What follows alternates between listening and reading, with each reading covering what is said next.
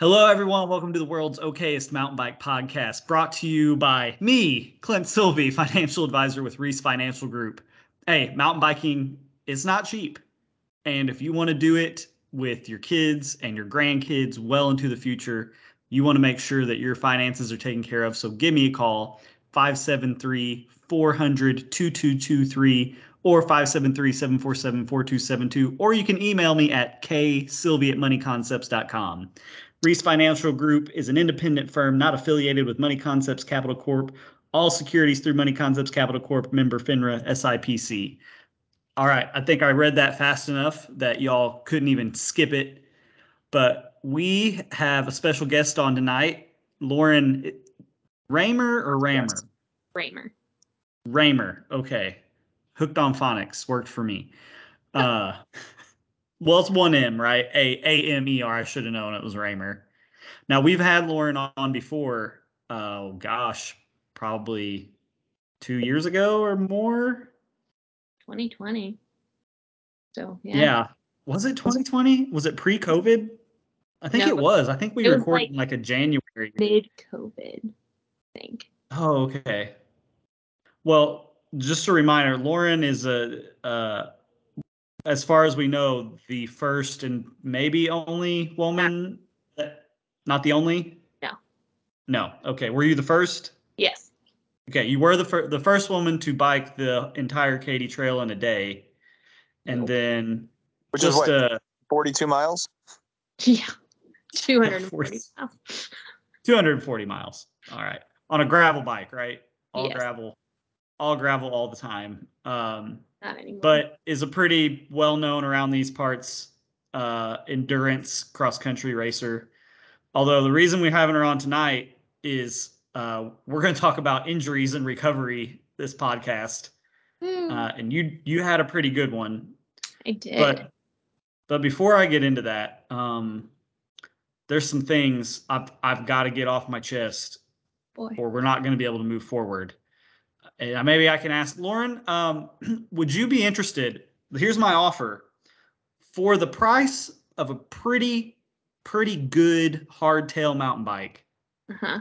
you could be the proud owner of some flat power meter pedals for the low low price of 1500 bucks you in this Hard, something you need hard pass. Who, who needs pass a to pay. power meter? Don't, don't don't take don't don't feed the trolls here either. Clinton's going to talk for two hours about flat pedals again. Power meters this and is- flat pedals, both useless. i thought i had seen it all that that's usually the rant with flat pedals is at this point if you, you've seen a modern flat pedal you've seen them all and i don't understand how they keep making new ones and making money doing it blows i'm like how many flat pedals do you need but then oh but then last week on Pinkbike we have a new flat pedal looks like all the others but it's it's got power meters built in for all those hardcore cyclists at that that are highly competitive and would spend $1500 on a power meter in general that are definitely obviously using flat pedals right? I mean And and that somehow don't want to buy a power meter crank to run normal flat pedals on. That that's more can't- logical out there. i can't i can't take it i don't understand um Just drink some beet juice. You'll you'll oh my gosh Drink Yeah. some juice about it. drink some beet juice about it. Uh, yeah, that's my latest. Uh, I'm I'm sure a few of our listeners have, that also follow me on Facebook and Instagram have seen my saga of the beet juice. been you there, know, done trying- that. What was that? Been there, done that. Yeah, you told me to Did you get some feel- pills. Yeah. Take Did you pill feel instead. superhuman? Did you feel like a superhuman after drinking beet juice? No, Well- I felt like I wanted to throw up. That's exactly right. I'm like, It's I so don't know if I can go disgusting. ride 30 minutes after this. I feel like I've got a, a puddle of blood in my stomach. Mm. Dwight Dwight Schrute would be so disappointed in you two. You know what? Well, I'm gonna test this theory probably on Sunday afternoon because I'll get to go ride. I I was just trying it like because you know it's rainy and we haven't been able to ride, but I was like, well, I'm gonna try it just It's to not gonna see do what- anything if you're not riding. I know, but I still wanted to see what it tastes like, right? I wanted to taste of the glory, see what it tastes like. Tastes like dirt and I- grossness. It tastes tastes like bloody ocean water. Is what it tastes like. It's like salty. You guys Even are when it's cold, it hits your tongue and it kind of feels warm. It's like Ugh. blood. It's, It's, it's bad. but I did mix. I mixed a glass today of half beet juice, half cran grape juice, and while still not tasty and pretty gross, it it was definitely more tolerable. And I just chugged it, and then I went to the gym and did a very light workout, very light workout today, and a very light recovery spin. But you would be proud of me, Lauren. Um, Would I? well, I tracked what's today, March 24th. So two days ago, whenever it started raining Tuesday was my first rest day in like two weeks straight. So I've been I've been getting after it, you guys. I mean, Good. I'm the best March Clinton there's ever been by far. But no one will know that because I can't do any of the races until the BME. So, you know, whatever. Just put in the work and, and it'll show. It'll show when it needs to show. That's what they say. I hope so. I want to see Um, Clint on the podium at the. BME. I'm gonna try. Like that's the goal, at least in the expert class, right? I mean, I'll still be 30 seconds a stage off the top 10 in the pro class, but I mean, I I would be lying if I said I'm not really trying to win the expert class based on who was there last year and what their times were and kind of what I know some of my better times are on those segments. I mean, I still might get whooped by the same people. You never know on when, when it's race day, but I really am trying. Like, I don't feel like that's a. Is that like a arrogant thing to say? I don't think so. Like, I'm actually trying. Like, I'm. If, if I do well, it's because I really put in the work, and I have a huge advantage because I live close and get to ride there more than most people. And I don't know. I feel like I should do do well unless I just who knows, I could crash on the first stage and it's over. What uh what weekend is that race, Clint?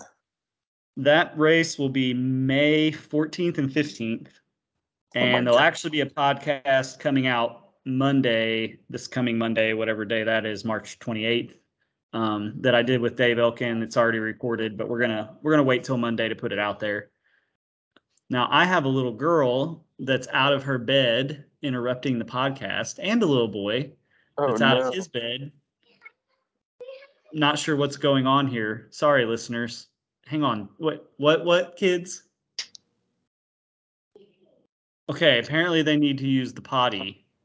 So, uh, you guys want to carry this podcast for a couple minutes, or should we pause it? You guys can carry. Kyle, you. Yeah. You guys, you guys will be fine. You'll be fine. So I got to share a funny story a little bit about the BME that I just realized that is terrible, and it's going to uh, semi-involve Lauren because this is she's going to think this is hilarious, uh, knowing me. So I, it does not look like I'm going to be able to make the BME this year, and you know why, Lauren? Why? This sucks, and I'm so mad. I don't even know what to do about it at this point. But I just realized this weekend crossed paths with my 50 mile gravel ride or 100 mile gravel ride weekend that I had planned. Somehow, in my elite decision making and scheduling, I just realized I scheduled a 100 mile gravel ride instead of attending the largest enduro race ever to come to the state of Missouri. And I feel like the biggest idiot. I've already got my I've already got my B and B booked, and I've got four other of my friends that are going on this trip with me now. What am I gonna do? Um, hmm. Break your gravel bike. Oops, can't go. Oh my gosh, what a, what an idiot! What am I thinking? I didn't even look at it. Why did it have to be the same damn weekend? That's Same darn weekend. how it works. I'll have to edit that. Oh, that sucks. It does. So you know, like because because even as a spectator, I, I love spectating races. Like Lauren, you know this about me. I'm not a huge racer. I don't particularly care that much. I have a lot of fun riding party laps with my buddies. Um, I don't necessarily feel the need to be competitive because I'm just going to be disappointed in how I finish. And I'll, I'm just being honest. That's why we don't ride together. Yeah, well, right. Well, that, that and I can't keep up. So, unless you want to ride at Shepherd or the Bluffview Flow Trail or someplace where there's jumps and drops and lots of technical things where I could be faster than you on. Hard pass. Yeah. Clinton, you missed it. yeah, while my you're kids about to, my kids are going to get whooped. Uh, but they're they're going to get away with it a little bit tonight since I've got the recording and the evidence of sound. yeah, you can't beat your kids when you're being recorded, huh? Yeah. Uh, I would say what I missed, but it would be kind of pointless to rehash it. That wouldn't be very fair to our listeners. Um, I'll tell I you. do later. have I do have one other piece of news. Yes. Um, and I can't give real details, but uh, all winter long, a new bike park has been being built in secret uh, in our region. Uh, I will tell you, it's south of St. Louis, um, not as far south as Shepherd, and it's a very similar elevation profile to like Steelville. So you know you're looking at like 120 foot of vert for each In run. addition to Steelville, What's that? And this it's is a bike park in addition to Steelville, not Steelville. this, this is in addition to Steelville. This is in a completely different place from Steelville. It would probably take you an hour to get from this place to Steelville. Um, had no idea it was being built. Can't wait to be able to give credit to the guys who are building it because they've done it on volunteer time. Um, I think it's it's private property. It's from what I understand, it's you're gonna have to come in on the honor system, sign a waiver, put it in a box, pay ten bucks to ride. So I'm I mean ten bucks pretty cheap. Yeah, yeah. Um, No, I'm, if the trails are good, I'll pay. I'll, I'll put a twenty in there. I don't even care. So they've got like three flow trails built right now with like lots of rollers, and one of them has some some decent jumps and some things you can double if you are willing to go for it. Um, the other three that are done are like raw technical, um, have some really steep and kind of tricky turns. So that's something that's a little different from Steelville. Steelville is definitely more polished, but Steelville was pr- professionally built. But the guys that built this have done a great job. I mean, they just they just got into mountain bike. They're not even like super experienced mountain bikers. Nice. Uh, they just like it. And so I went out there. Uh, they invited an, a guy to test ride and told him he could invite someone.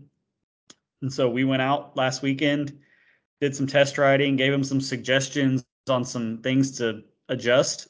Uh, there's going to be nine downhills, a dedicated climbing trail, and there's like a two and a half mile cross country loop around the perimeter that's already done. I'm just like, what? What is happening? how how did I not know about this?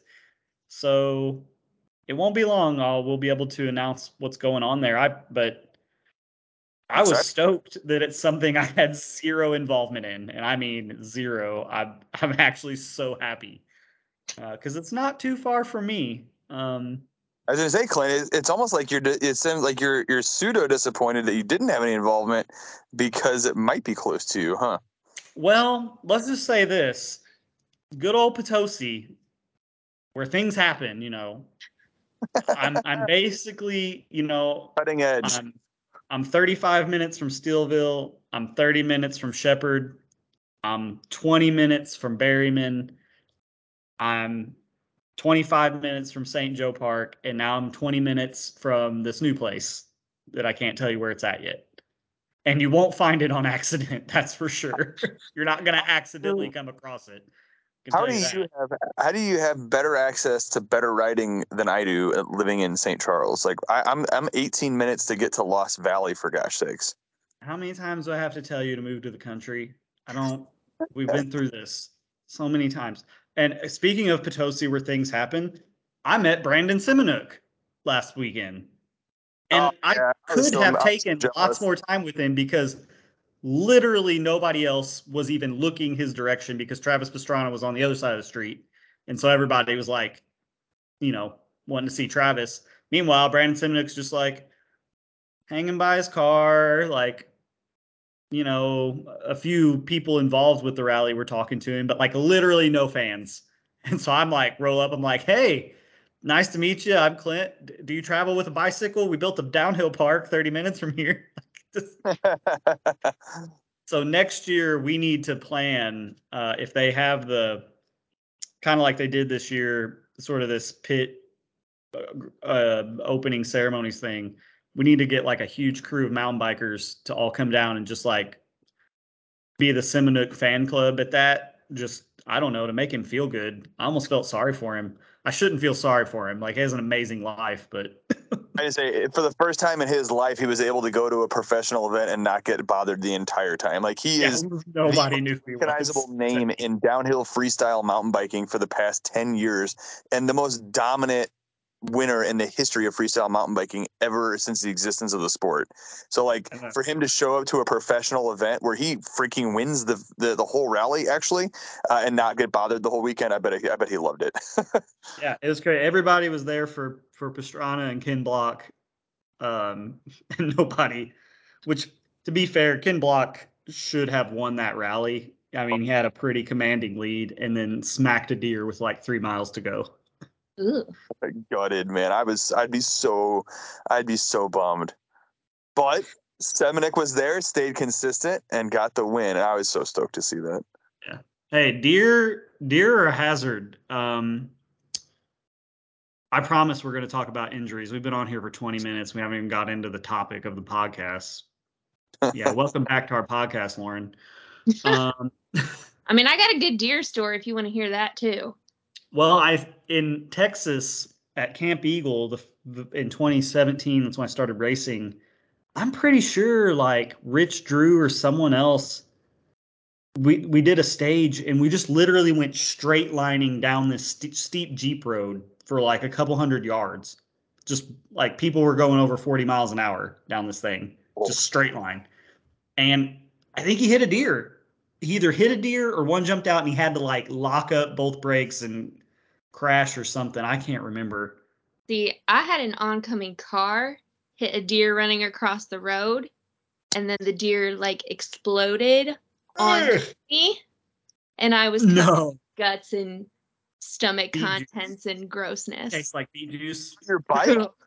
if it would have gotten on my face, I probably would have tossed the lunch monkey, but luckily it did Oh. not. Oh. Oof. But it was still disgusting.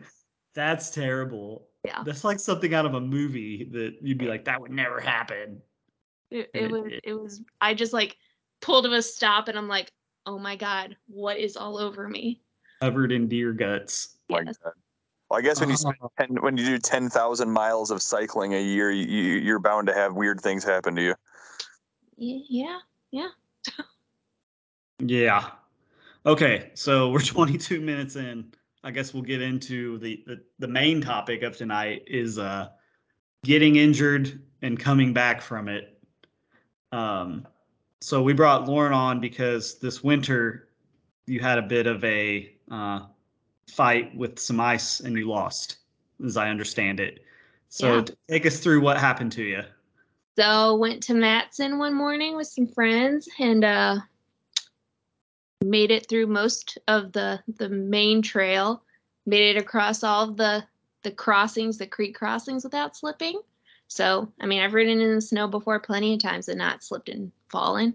Um, but my friends were super late, so when they broke off to go do the the little out and back loop, I was like, I gotta get to work, so I'm gonna I'm gonna peel off and catch you guys later. Um, and about two minutes later, I'm just riding along, and all of a sudden, my bike slips out from under me. And I know as I'm hitting the ground, it's not good. Um, so, turns out I fractured both my tibia and fibula, uh, dislocated my foot as well. I sat there on the ice for probably an hour waiting for uh, EMTs and park rangers to find us. Um, my friends found me like 15 minutes later. So I wasn't alone too long, but I mean, it was still pretty darn scary. Um, so they like had to load me up in like a stretcher basket thing. They carried me probably like a quarter mile and then loaded me onto an ATV where I had to sit in the passenger seat holding onto a handle holding onto a, a coat because I was freezing, trying not to let my leg dangle loosely, but also not put too much pressure on it. And we're just barreling through the woods at Matson. Guys got chainsaws, they're cutting down sh- tiny little trees and cutting logs in half. And that was that was the scariest part, I think. I mean, I think my leg was pretty much numb from sitting on the ice for so long, which again, probably a good thing. But uh took a while to get to the ambulance. Um, oh, it's so bad. So I was also wearing my winter cycling boots. Luckily, because they come up over my ankles. And the doctor immediately said, you know, if you had not been wearing these, it would have been a major compound fracture. And I probably would have had to been airlifted out of the woods. So that's a little terrifying. Oof. Oh, what? That's making me question what kind of shoes. Do they make a super high ankle clip clip shoe besides winter ones? Do they make a summer version? I don't know. Yeah, I don't know about that. I know they make Like my dad, my dad has uh he has a fused ankle, so we got him some flat pedal shoes that are kind of hard to find. They're like five tens, but they come up really high. But they're not the Sam Hill ones. The, uh, the they- Terras? Maybe they have like no, they're not the Terrex ones. I don't think they make these anymore since Adidas bought them out. Um. Oh, but that like oof. Yeah, so now there's a plate on my tibia and six screws in there, and then a giant screw in my fibula. Okay, and then the foot dislocation, Well, that was like, like, okay, uh, let me back up a sec. So when you crashed, did it Mhm. happen so fast that you like didn't even come unclipped? You just like went with I the bike? I have no idea. I mean, the bike was apart from me by the time I had landed and was on the ground, but I'm Okay. I'm assuming maybe as I hit the ground it came unclipped. Couldn't tell you. Oof, I God. mean, hope I would assume, and I guess that's. I mean, they're supposed to come out because, uh, not to be gruesome, but how would you get unclipped with that kind of injury? You couldn't turn your foot. Well, I mean, my foot was kind of not facing the right way. to my leg at that point. Like anytime I tried to like lift my leg up, the foot would kind of stay on the ground. Like mm, I'm just, I'm not gonna move. I'm gonna sit on this ice That's now. what I'm saying is like if it was still somehow clipped to the pedal and dislocated. I mean, even in the ambulance, I they're like, it brought that we're up. just That's gonna terrible. leave your boot on because we can't splint it any better than the boots got it hold held together. So Oh man, and on top of that too is the fact that I mean you had dressed for being a- aerobically active for two hours, Yeah. not for sitting waiting for medical personnel to get there. So I mean, like that's you're not you're not equipped with the kind of clothing that you need to be sitting and waiting for anything. You you must have been freezing. Uh, I mean, I did dress a little warm, thankfully. Um, but I also had one of my my boyfriend went and got me uh, a blanket out of my car. Thankfully, I had that. So, I mean, and as soon as the EMTs got there, they were just throwing their jackets on me because they felt so bad. Oh, so wild. That's you got me questioning some of my riding habits where I'm out in the middle of nowhere alone. I mean, I'll go Awesome. to Berryman by myself still, no problem. Yeah, So just maybe not in the snow. terrifying. Maybe not in the snow. Um, so I and I so I actually got into mountain biking because of an injury. Um, which I've told this story before, but just the quick version is in 2015, I broke my femur um, riding at a motocross track, just like a. It was just like a practice day, and I wasn't. I was just like cruising around. It was. I had literally gone one lap and hit like a pretty small double, and I don't know if they had rebuilt it, and I didn't know it, and it was soft, but I ended like unexpectedly, That was my cat. and uh, yeah, I even as I was in the air, knowing I was going to crash, I I was just thinking like this sucks, but I wasn't. I've done it before. I wasn't thinking I was going to get hurt. Hurt. Um, but after that, shortly after that, we moved to Houston, and I was like, "Well, I'm not taking my dirt bike now." um, a couple months later, I I talked my wife into letting me buy a bicycle to to start riding, and as like a I my excuse was, well, it'll help make my legs stronger again. And that's why we're friends. And that's that's how Kyle and I met through Facebook. I reached out to him because I remember it's like that I met that guy at Mizzou. He's a bike guy. and he helped me pick out my first like legit bike. And That's how we became friends. That's right. Bike too. Yeah. It did help rehab my leg. Hannah can hear me. She's still over on the couch, but um, but it's it turned into a Shepherd Mountain Bike Park. I mean, truly, like no Yeah. broken femur, probably no Shepherd Mountain. Um. Anyway, though, so on the recovery side, Lauren, um, I know you've started riding again. Yeah. How long? How long was the gap between when you got hurt and when you could start riding again? So I broke it on January 27th. I had surgery on the 31st. Um, I did not ride at all through February. Um, I was only in a hard cast for 11 days.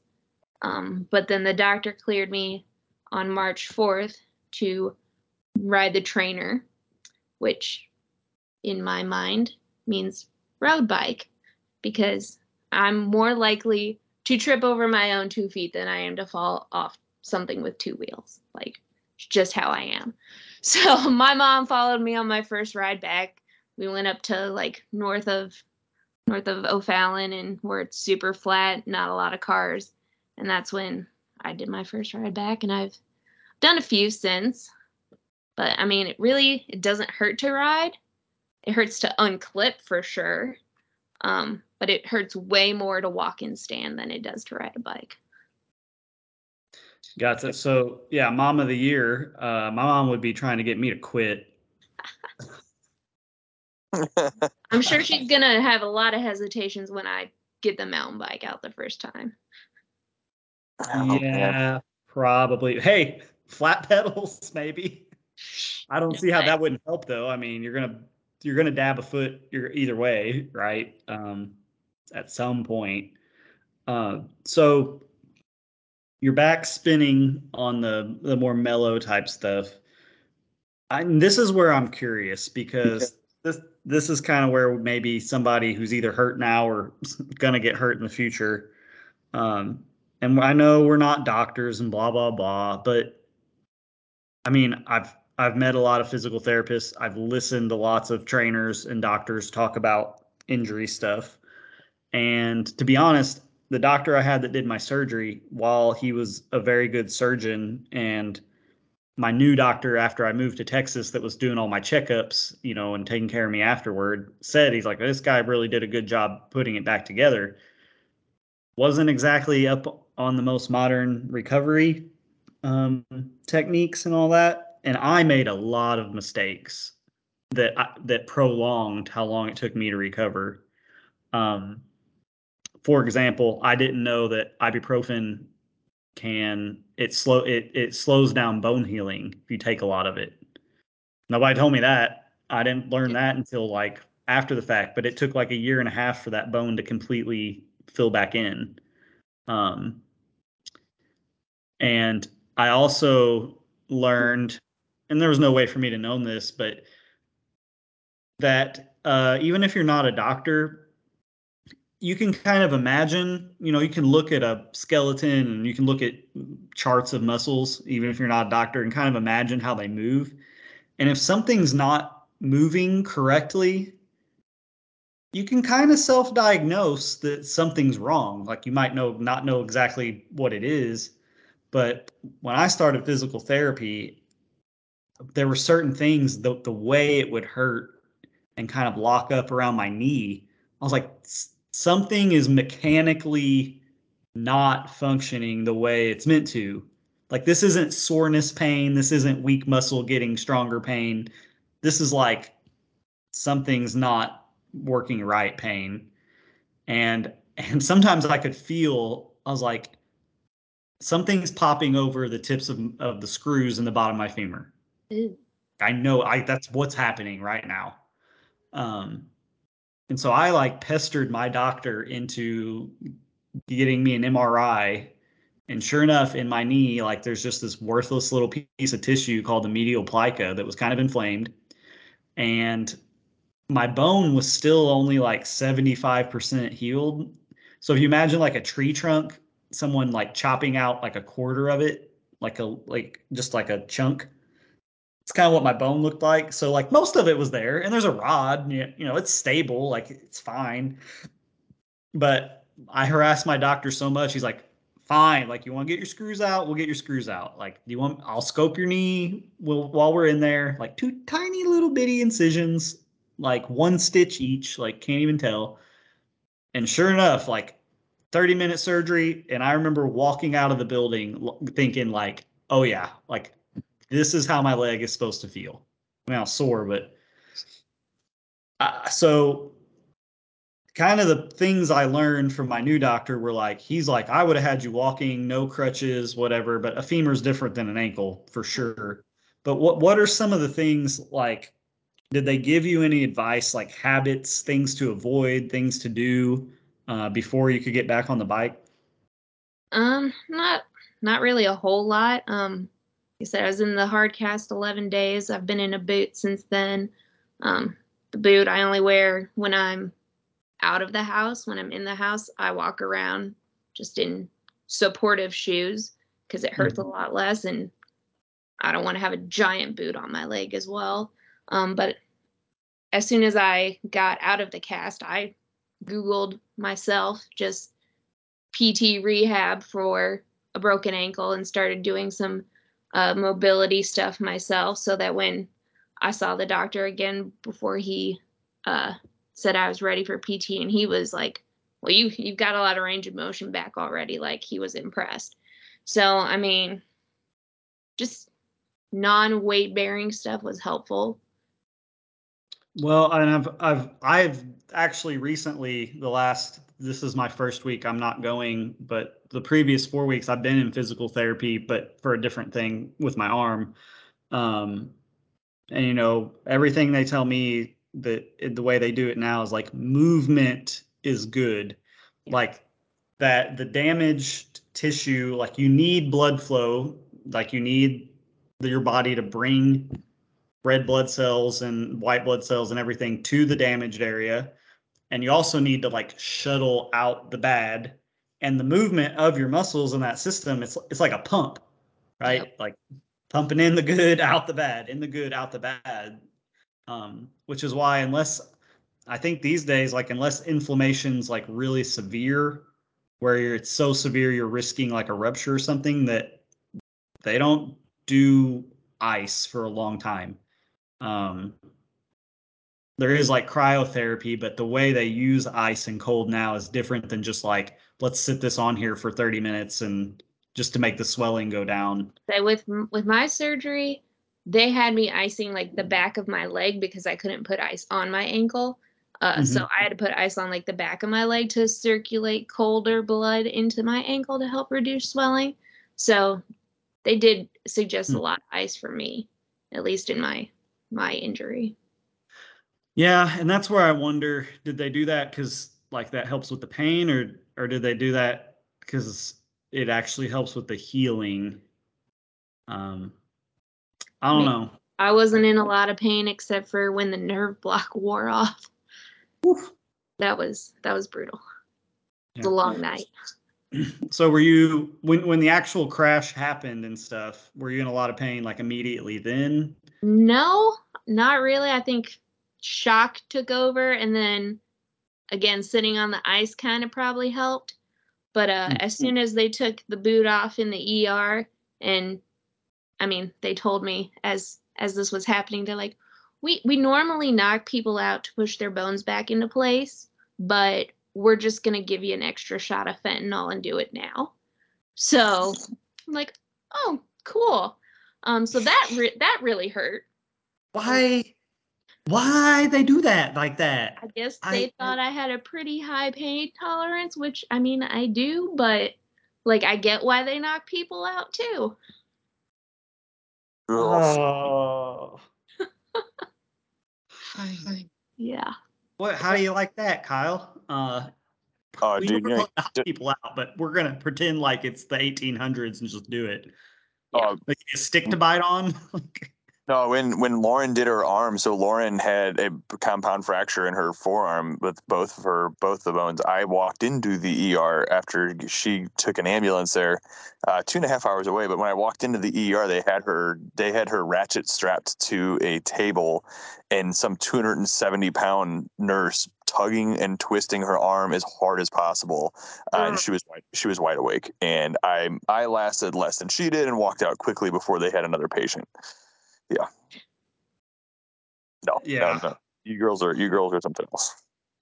Wow. I mean, I can understand like when I when I did my leg, people say like it must have been shock took over. I felt super calm. It, it, it was uncomfortable, but I wouldn't say it was really painful when I was laying there in the mud. Um, you know, when they fin- ambulance finally got there and the road was kind of bumpy, like it was like ooh ah ooh, but it wasn't like oh knock me out. You know, it wasn't anything like that. Uh, things I had way more pain after surgery dealing with the physical therapists and stuff at the hospital than I did the break. But um, yeah, I then they never told me we usually knock people out for this and then did something right. It was just kind of what it, the bone was just kind of sitting the way it was sitting. Um, and it's not like they can set a femur. Um, you know, they did put me in traction and that felt a little better, but it's not like they can set it and it's going to sit in place. Um, in fact, I know my surgery took like an extra hour and a half because my muscle tension in my quads was so high, like they couldn't keep keep it straight to to get the rod and get it lined up. But any yeah, they had to make an extra incision. Anna's chiming in. Um, so do you have any uh you know you're spinning i'm sure that's helping because it's keeping that everything moving um do you have like a estimated time like when do you think you'll get back on the mountain bike That's I have really no idea. I see the doctor tomorrow actually, and I'm hoping I'm hoping he's gonna tell me that I just don't need the boot anymore because I'm about to throw that thing in the Hamburg quarry because I hate it so much. Um, but I'm hoping maybe by the end of next month, okay be basically through this month. All right so let's so forget the the physical like healing part but do you like are you do you want to like do you have any mental reservations about it No, I am dying to get back on a mountain bike. Okay. Um, I know when I came back, I mean, one, it was slow because that leg felt so weak, and that's amplified on a bicycle. But think it was two, it was almost two years exactly till I was back on a dirt bike when we moved back to Missouri. And uh, for the most part, it's like it's like I had never been away from it, except for at at the track at my parents' farm. There's this one jump, and it's pretty pretty big. Kyle's seen it.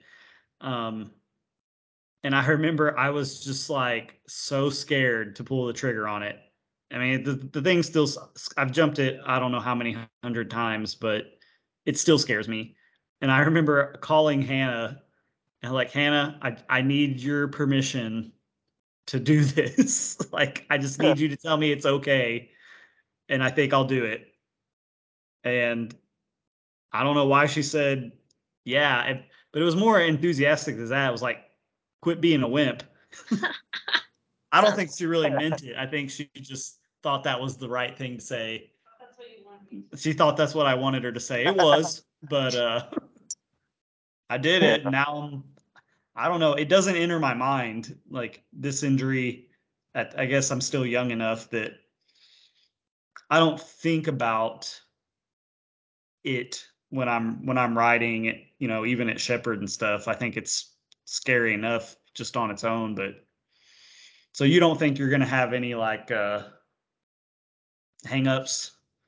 I mean, I might be a little hesitant when on the first ride, just kind of like taking it a little easier on the curves and stuff just because it will have been so long since I've been on a mountain bike, you know, kind of make sure I still know my skills and stuff. But I mean, I, have been hit by a car too, and I was on the road three weeks later from that. And I don't know, I just, I'm, I'm meant to be on a bicycle all the time. So I, I just want to ride. Kyle, we haven't heard much from you. Have you like never been hurt? no, there's a lot to be said. No, I, I, uh, I, I have actually I've missed six months of work in the past decade to cycling related injuries, um, and then I've done I've missed full track seasons in my senior year as a varsity track athlete uh, due to dumb uh, that happened to be a cycling related injury back then as well. But yeah, what did you no, do I, in track? What did you do? Uh, guess. Well, you have famously short legs Hannah said pole vault. No, that was so her guess. I was a sprinter, so 100, 200, uh, 4x1 relay, 4x2 relay, sprint medley relay.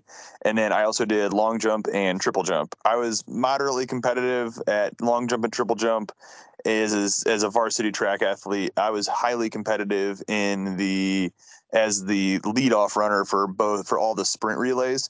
My 100 meter time wasn't excellent.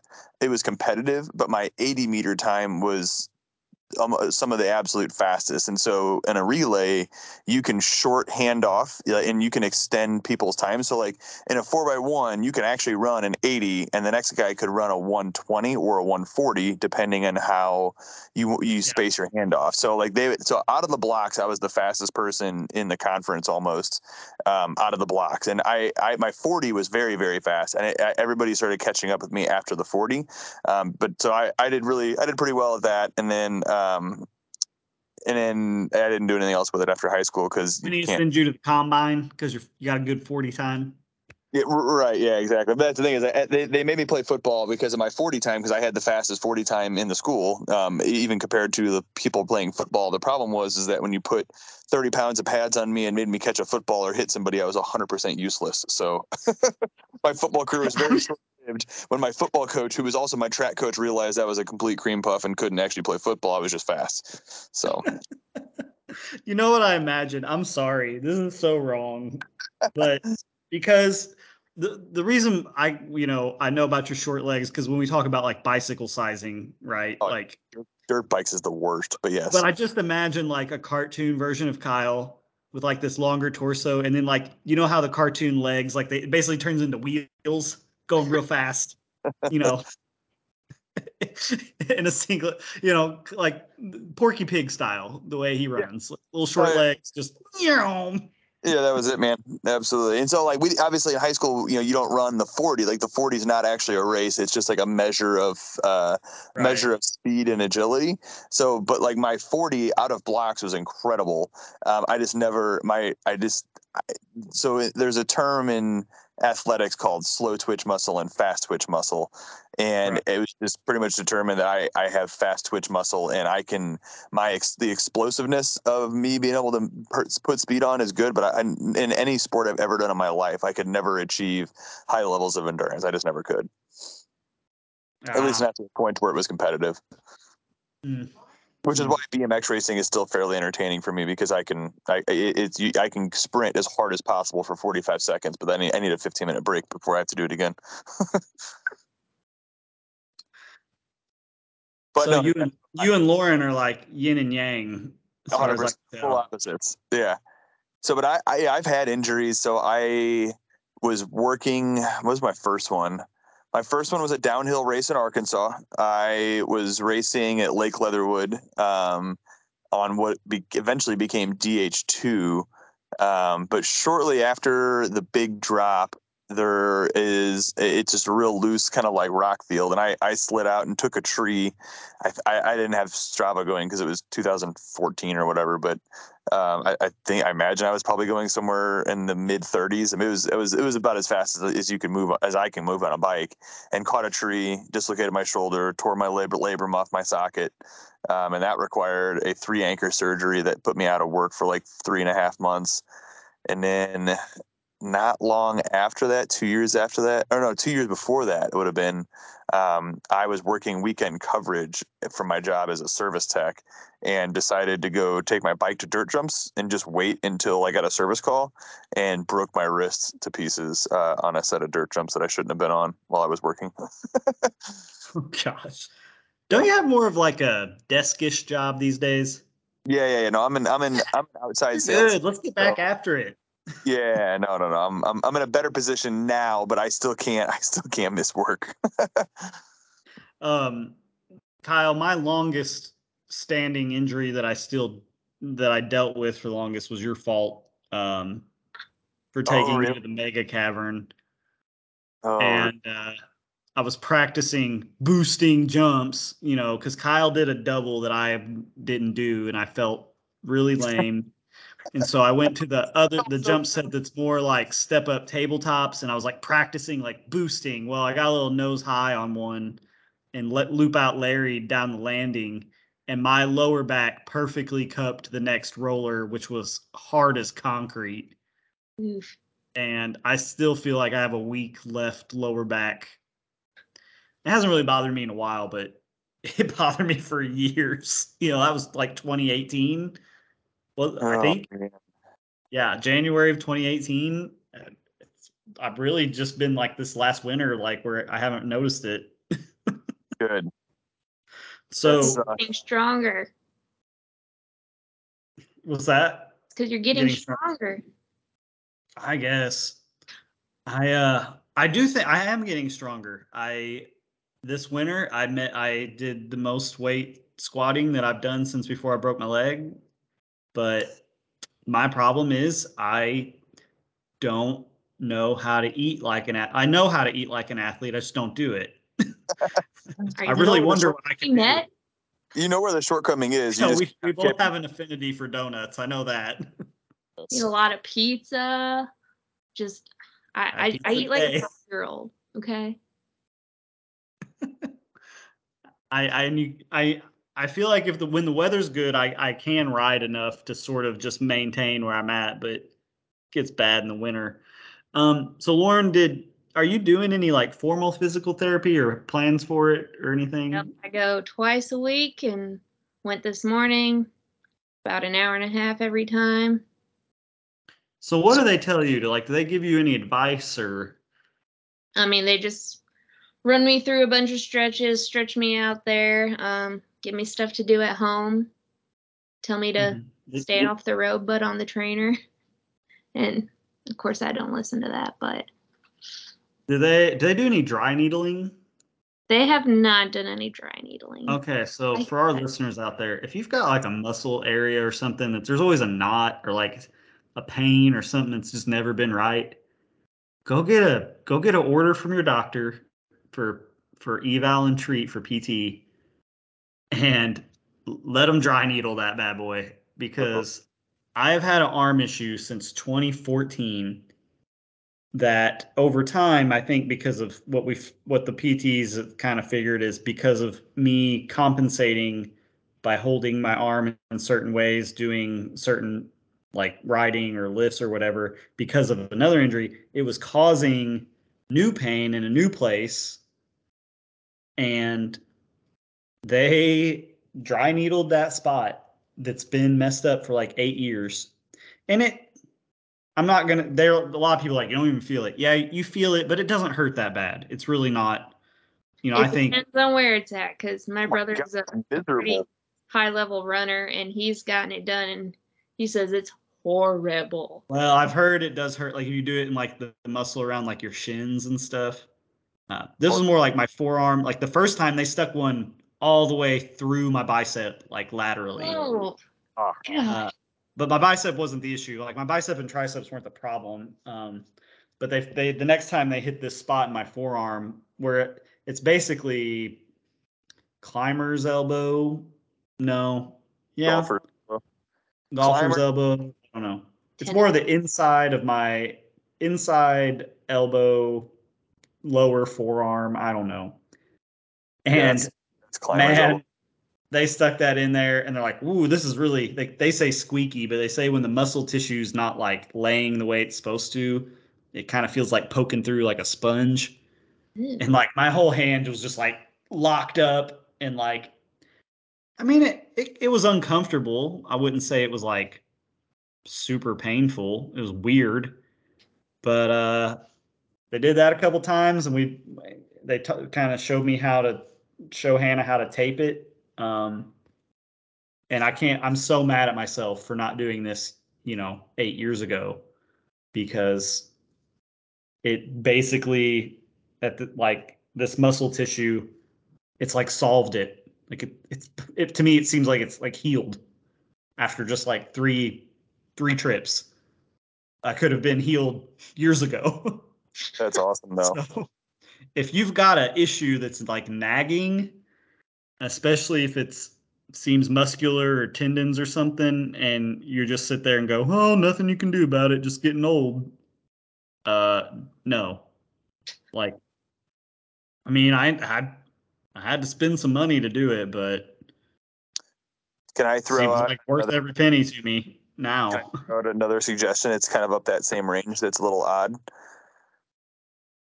Go for it I have had all kinds of weird injuries regarding uh, tendons and tendonitis, plantar fasciitis, tendonitis of the elbow, st- uh, stuff like that. And so I have been through any and every imaginable voodoo medicine that you can think of. Um, being and so I did many many rounds of acupuncture, which did make a little bit of a difference. But the biggest thing that actually fixed me was Graston treatments and Oh, Graston. yeah. Have you done any of that stuff? Yes, That- I had a lot of that done. that sucks, but man, it, it works. Like that It- actually straight like permanently fixed me. When I when I got hit by a car, I had a lot of nerve damage in my arm, and uh, they oh, they grasped in the hell out of my shoulder. They work it hard, but it does. I mean, like I'm I'm hundred percent. I mean, I'm hundred percent better now. what is what is that i don't know what that is It's like a It's a- butter knife that they just rub. it. i've got one they did that Yeah. to my arm and then they told me to go buy one and i've been doing it to myself and it's a scraper yeah, Yeah, like basically they scrape like your a- muscle, kind of. Yeah, it's like a body. It's like a body a body squeegee essentially. Body Squeegee. They used a bunch of different ones with me, so they had like four or five different tools that they would use, but they're essentially like squeegeeing muscles and squeegeeing out dead cells out of your in between your muscle fibers. So um yeah, they uh the my PT was like she did it and when she did it, oh my gosh, the my brachialis like above my elbows when she was doing it, I was just like, "Oh." Uh but sh- she told me to buy one and she's like, "Okay, go on Amazon and get the one it and I, and I quote, it looks like one of the little ghosts from Pac-Man." I'm like, "Okay, Yeah. I should I should be able to recognize that." Sure Yep. enough, yep. now, listeners can't see it. I'll have to post a picture of this thing on our Facebook page after I post this podcast. But yeah, and I just get a little coconut oil to, you know, Yep. slick up the arm, and I mean, it's a lot better than it's it's better than it's been for the last six months. That's for sure.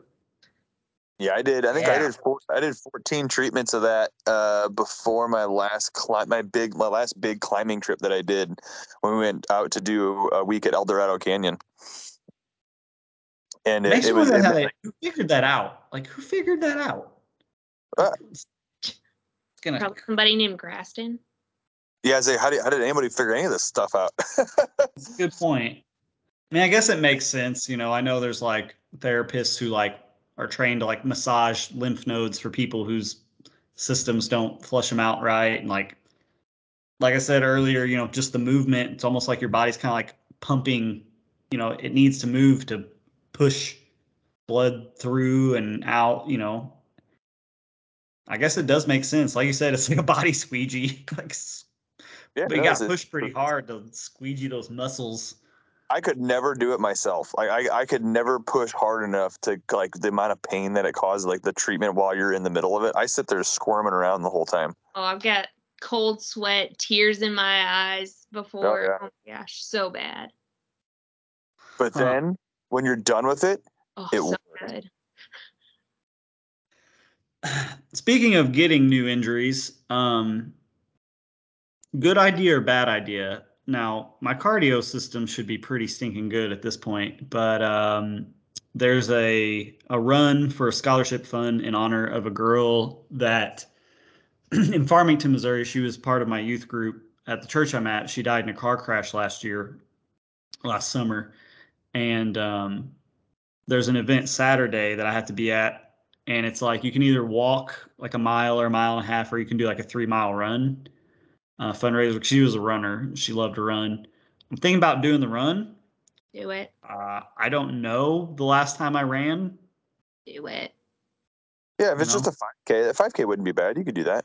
I don't think. I feel like that I'm asking for it.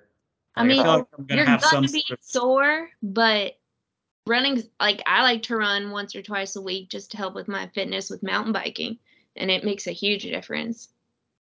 really. Yeah, and I hate running.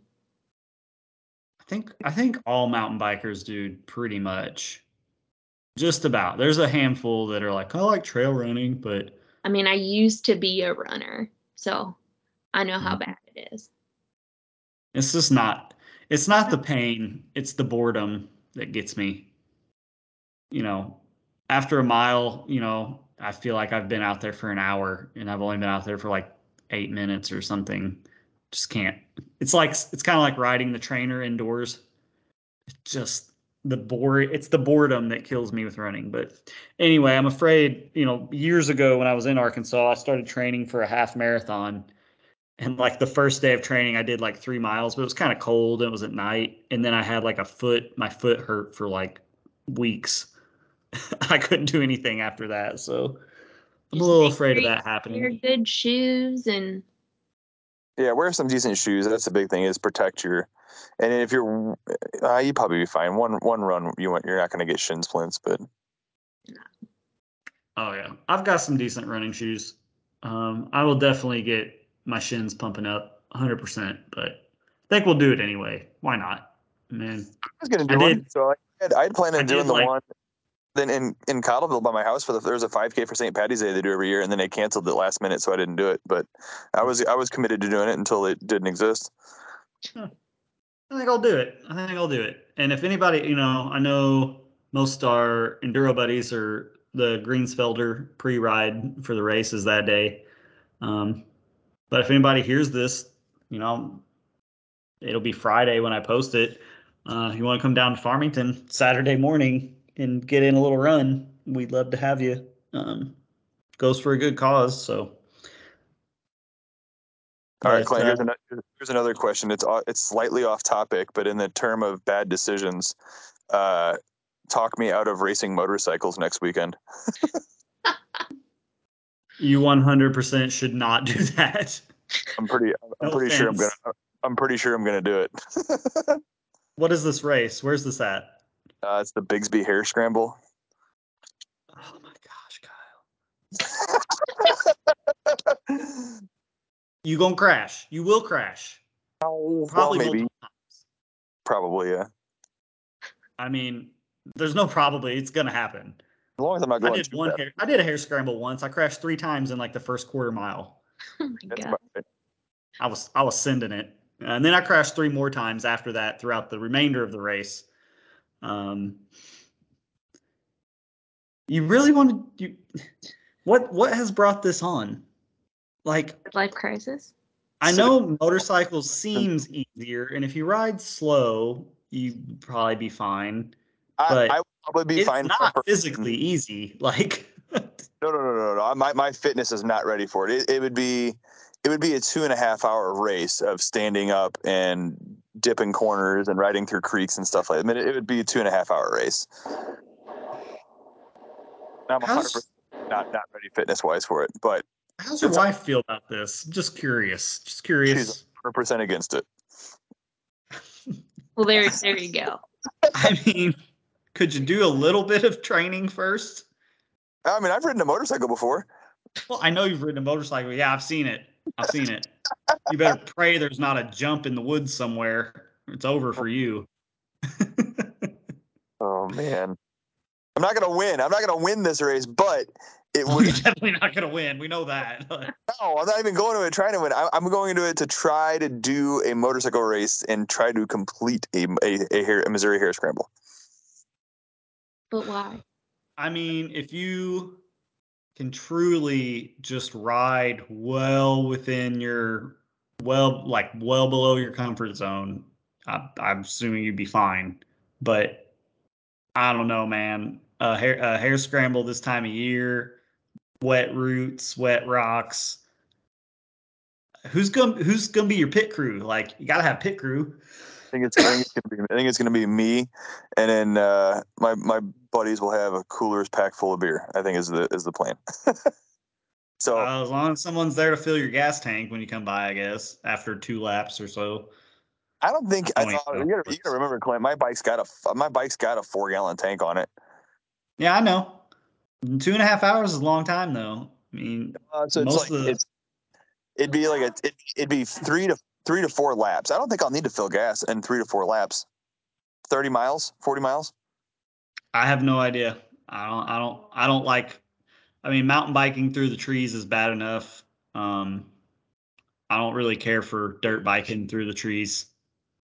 Uh, Which is so We talk about this all the time. Like my friend Clinton eh, loves riding dirt bike, ri- loves riding mountain bikes on single track in the woods, and loves riding motorcycles. But combining the two of those, you just eh, are not not about it. hey, I told you guys, I will more than happy to come and, up and ride someone else's bike. Yeah, woods woods riding is hard. Woods tear stuff up. So yeah, I'm I'm down to ride in the woods on someone else's bike that's set up for it. Yeah. Um, but I had the the Missouri, the current Missouri State Hare Scrambles Double A champion rode my dirt bike and called it quote a logging wagon because it was so stiff and like. Which he's becoming a mountain biker quickly now. I don't even know. He he told me he's he's addicted to the mountain bike stuff and he doesn't even want to race hare scrambles anymore. Who, who is this? His name's Colby Gibson. I've I, I he bought a specialized status 140 and uh, I took him straight to Shepherd Mountain. he had slip-on vans, don't even have laces, and his motocross helmet and shorts and a t-shirt. And Nice. uh, I took him out to Shepherd. And he's he's oh he's begging to he get we've been gosh we've been one or two more times since then and all he can talk about is when when do we get to go back again so i'm just building the rider base down here in potosi one one at a time you know Just- we're stacking them up down here Clinton, I'm so mad. I, I don't know how I manage this. Lauren and I talked about this while you were gone. I don't think I can make it to the BME now. I don't know what to do. His face. I'm i'm speechless what I I, I don't. I, I'm not even willing to. you admit- better have a good excuse oh your excuse better be good It's not. It's embarrassing. I can't make it to the BME, Clint, because I planned a hundred mile gravel ride that weekend, and I already booked the B and B.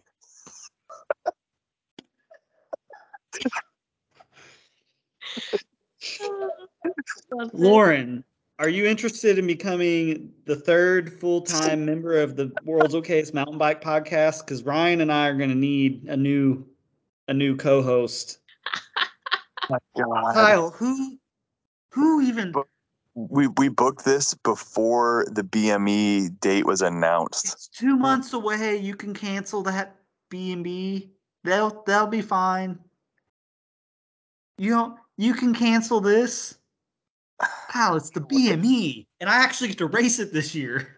I know. I got to look at it. So it wasn't just me. So my buddy does this aim, this ride every year with his friend with his family, and he him and his him and his his brother-in-law and his brother ride from St. Charles out to Hermann on the bikes, and then the wives just drive out there and get a B and B and drink all day. And it's so he rides out there and meets them and does dinner, spends the night, and then rides back. And so that I he I bought a gravel bike this year exclusively for this ride. and we booked oh, and so we already have the yeah i don't You messed up. You messed up bad. There's no getting around it, Kyle. I don't even know what to say. I mean, I guess I'm gonna be all right either way, but man, you you you dropped the ball hard. This is worse. You dropped the ball probably worse than you did when they put you on the football team. I mean, I and, well, and the thing is too, is I, I had no way to know until this was already booked and set. Like he told me, "Hey Kyle, here's the dates." I booked the B and B, and then uh, there or the yeah the the bed and breakfast, and then uh, yeah, and and then I just now realized when you told me the dates when that was because I because we because we didn't even know when the BME was till what Jan mid January. no, we knew in like November. Did we? Is that when it was announced? I thought it was January when when the 2022 No, no, registration opened in January. We had the dates like October, November of last year. Ugh. Yeah, I don't have any. Hannah, what do you think of this? She's trying to be nice. She's just she's just not she's just saying, I don't know. Oh my gosh, I don't know what to do. I, I'm gonna have You to. try to call them and at least say, Hey, any would you guys be interested in doing this another weekend? And he just says yes. Never sounds like a good. Hannah says you're a yes man, which we love you for it. She's like, he someone says, "Hey, you want to do X?" and if you can't immediately think of a reason not to, yeah, sure. Yeah, yeah, no, totally. like I 100%. said, we love you for that. That I- I If you, if you have a good time playing for me and you want me to join you in this good time, I'm gonna come. Like, uh, just 100. percent Like, that's how I live, and because there's so much stuff out there. And so, uh, yeah, if, like, if you want me to spend time with you and do something fun, I'm in. Let's do it. and if that means I have to buy a gravel bike, I'll buy a gravel bike. Let's party. But um, we're gonna. I mean, I can't miss the whole BME because the BME is Saturday and Sunday, right? Yes. I- I might have to change my trip and then not do the overnight and just come back Saturday and then come out and then be able to make it to Potosi for Sunday. Like, I mean, I like I'm trying to think of another way to do this, but I think that's the only way. Or maybe do the overnight and then just head straight down to Potosi in the morning and have my I mean, wife. you know how great it's gonna be Sunday afternoon. The last stage is mine shaft. The the last two jumps are open but not timed, so the pros can just like have a good old time. You know, like everybody's gonna be hanging out. You know, all the pros, specialized guys, Yeti guys coming through, hanging out, watching everybody come through. Okay. Whew, you're gonna be sad to miss that. What what is the timeline on Sunday? I, I'm I, I can't miss the BME. I probably won't be able to see the send off. I definitely won't be able to make the send off Saturday. I'm committed to making it Sunday. What time does racing start Sunday? I'm not sure. I don't know. The, I don't know the schedule. I would guess we'll probably roll out at like nine o'clock, like the first wave, maybe eight or nine. Um, you know, from for each wave, it's gonna. You can basically plan on a an hour a stage, like a lap. There'll be four stages. So people, the non e-bikers, will start finishing up probably around eleven thirty or noon, depending on when they start. Probably, and then the the pros usually go. They always will go last. So I'd say the pros will still be riding, have a stage or two to go at eleven or noon. I- I'd say they'll start coming into mine shaft and finishing up around two or three. I, I really don't know for sure. Okay, so let's see. So Hermann, Missouri to Ironton is two hours. There's not a straight way to get there. Is the problem? It, go, it goes all not. crookedy the whole way No, down. There's not a single actual highway on there. Curviest roads in the state. All right, we don't we don't need to bother our listeners with my my, my poor planning. Uh, so we probably should Oh get back. yes, we do. They need to know. They, They need to need know. to know. my God, I'm I bet get- Lauren's even going to come down and watch at some point if she can walk. you got to come watch some of I it, mean, Lauren. I know I'm enduro's not free, your I thing. might. What's that? If I'm free, I might. Okay, what is the premier cross country racing series in the United States? what's like the top like this is where the best riders in the country are going to be racing cross country or endurance or something like that. Indian Camp Creek Challenge. Duh. Duh. No, BT BT Epic. Epic. Come on. Well, whatever it is, I mean, this is the equivalent. Like I would totally be at if there was a cross country race like that in St. Louis, I would be there even if I was just watching. You got to come down and see at least one day. I mean, if Kyle will come, then I might come. I'm gonna find a way. I have to. Like I like I I'm hoping to get to ride there once or twice, probably before the before the race, just to come down and ride with Flint. Um, but so I'm gonna have to. Like it, it, it really is. It's cool. I, like, Lauren, I don't know what what is the highest level professional mountain bike race you've ever been to. The BT Epic. Okay, so like like I haven't been mountain biking that long. Oh, I know, but like, so imagine like the BT Epic though, but like Emily Batty is there with the track Trek Factory team or Canyon Factory trailer. Like, I mean, it's it's full blown real deal, like uh, elite of elite, world class pros and their entire race teams and their rigs and their mechanics and the service tech. I mean, it's it's a sight to be seen. It's it's quite the event, and it's going to be Well, better this it's- last year. It's definitely going to be bigger and better. Um, sneak peek of the pod I'll be dropping Monday, but apparently, like the vendor area downtown and stuff, and and all the the sponsors coming and all that, apparently is going to be like three times as big as last year. So yeah, it's going to be a party. We're going to have a DJ on top of the mountain as long as it's not raining on Saturday from noon to two, just during the race, just Pumping up the jams. just pumping up the jams on top of the mountain. It's gonna be so awesome, and you're gonna miss it. Kyle, it's oh. a party. Mr. Social Butterfly. This is your dream come true is to be up there. You can be up there. You can get a shuttle ride to the top and hang out with the best mountain bikers in the country while they're stuck in line, captive audience for the next stage, and just chat them up. this is your chance, and you're not even going to get to do it. No, I will. I'll be there Sunday. I don't know how I'm gonna make it happen. I, I got to talk to Lauren about my plan tonight. My my wife Lauren tonight. I'm I'm gonna I'm gonna make it happen. I'll be there Sunday. I'm just titling this podcast Kyle messed up. Listen to the end to find out how. You done and messed up, AA Ron? you done messed up. All right, it's late, you guys. I gotta go to bed. Um, Yes, Yeah. it's past my bedtime. I wish wish we could record earlier, but I guess we're adults and whatnot. So I don't know. Uh, Lauren, you have anything you want to add, or you good? You done messed up, Kyle. Lauren, how, how many how badly are you gonna beat Clint in the BT Epic this year?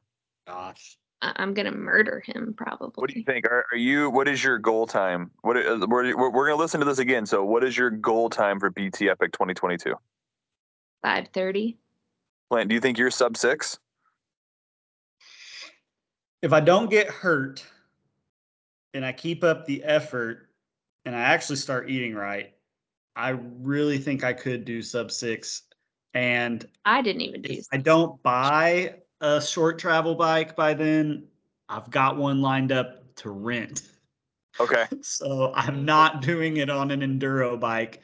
And now that I've figured out that my feet need to be wider, I shouldn't have stabbing awful knee pain for 30 of the 52 miles like I did last year.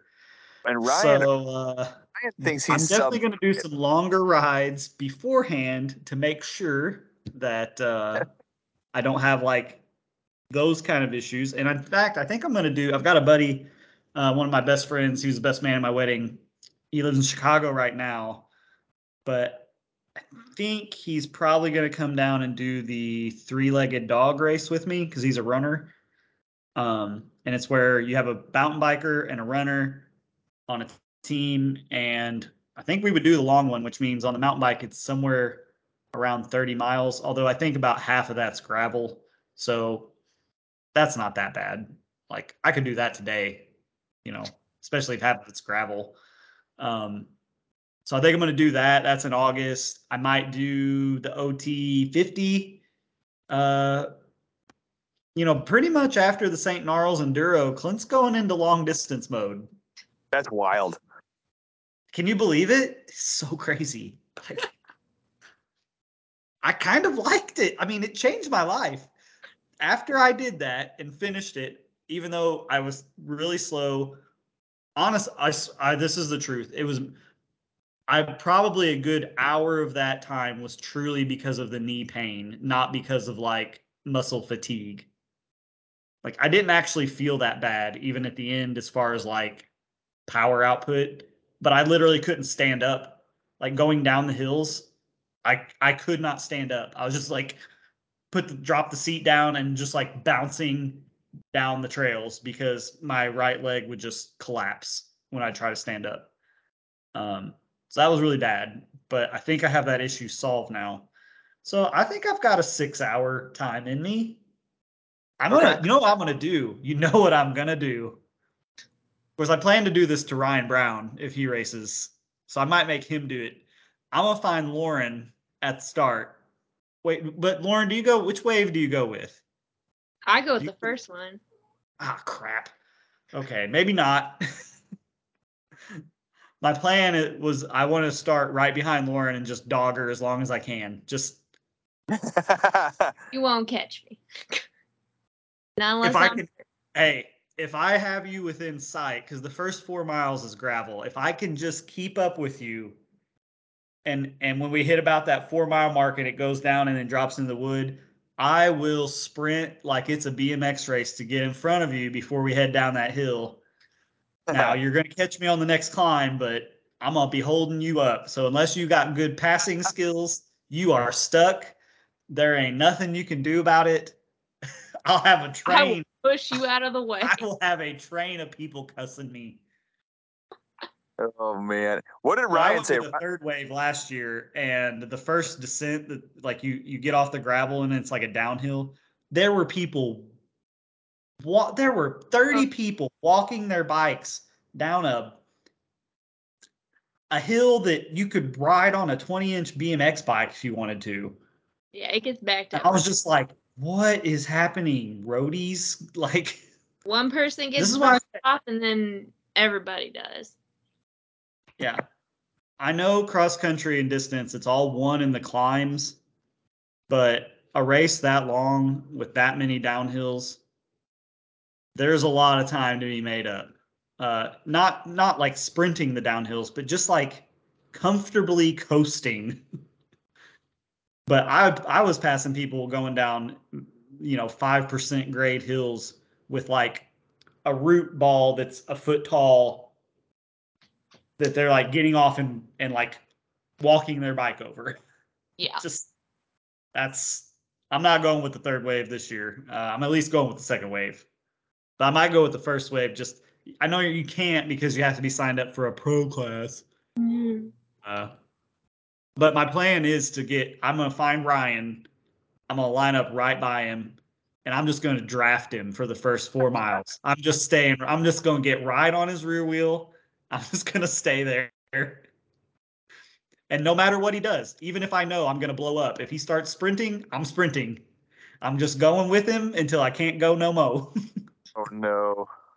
Oh boy. I hope he doesn't listen to this because I'm gonna like block pass him into the first woods. What did Ryan say he's going to do? Ryan said he's going to be sub five this year, didn't he? He said 5:30. I thought he said 5:30. Okay, okay, maybe you're right. Yeah, you're right. What was our bet? I don't know if was our bet just if I beat him straight up, he's gonna pay my entry fee back. Correct.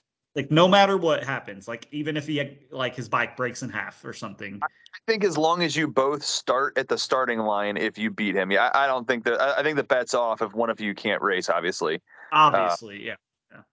yeah, but like if if if you're both if you both start at the same start line, I, I believe the bet was whoever finishes first pays the other person's entry fee. No, no, no, no, no.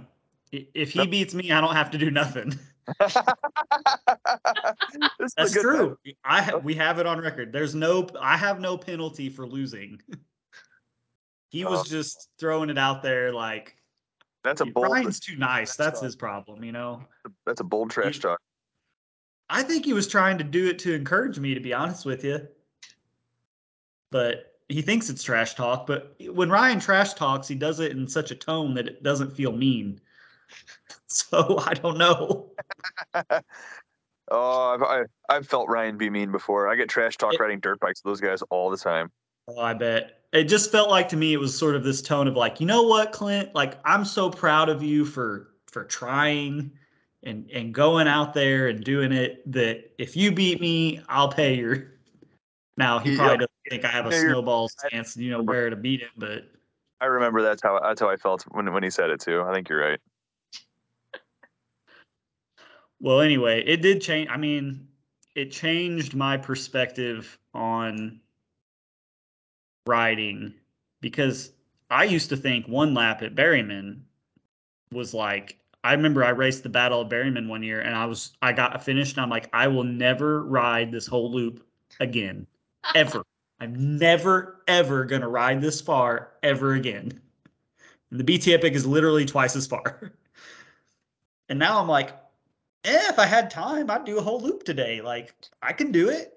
Like I know I can do it. I, if I just decide to do it, I'll make it around there. You know, it might take me three hours, but I'll do it. I mean, I three want I hours want to is come back. I want to come down and do a full loop with you. Let me know when let me know when you're doing it. If you're gonna do a two lap day, I'll come and catch you on your second lap. I will not be doing any two lap days. I'm not Brad Wadlow. Who, Okay, I I, I do. I want to come down and do a lap though, because I did.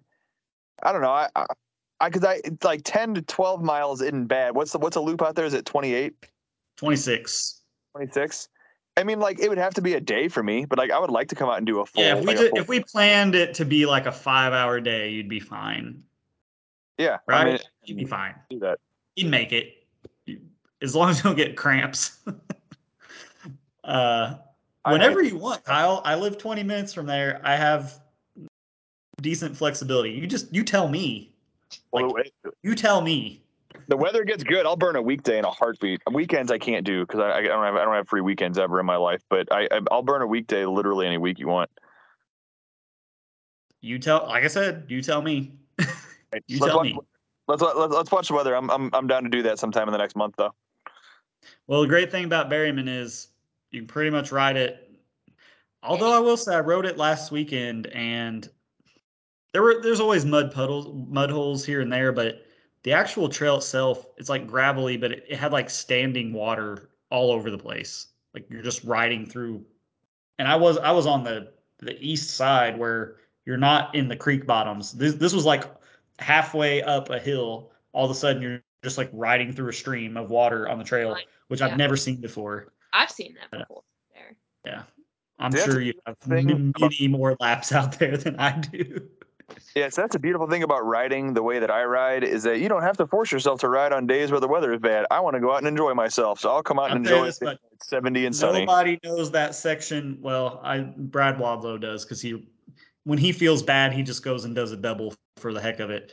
Uh, I was gonna say though, nobody knows that section between Floyd Tower Road and, and the campground better than me, but I guess that's probably not true. No, I know it best because when I ride, I ride it twice every time because I I go one way and I turn around and come back the other way. So I know every turn, every every route. like, yeah. Anyway, you just tell me, Kyle, and maybe when Lauren gets back on a mountain bike and does a double, We'll catch her on the second lap. she can catch. We can catch her at the very end of her second lap, Deal. Assuming we take the road and ride real easy, so that when she shows up, we're really fresh. Yeah, no deal. You hear that, Lauren? We want to catch you on your your second or third lap of your of, of a double or a triple. Yeah, I'm not It doing won't matter. right. Yeah. I'll do a That double. Yeah, at least the BT Epic, you get quite a few miles of like gravel road, and you know, you make a lot of lot of time there. Okay, guys, it's this is a long podcast. We need to go. Um, I guess that's it. Thanks for listening, everybody. Thanks for coming on, Lauren. Appreciate it. Me. Later. See ya.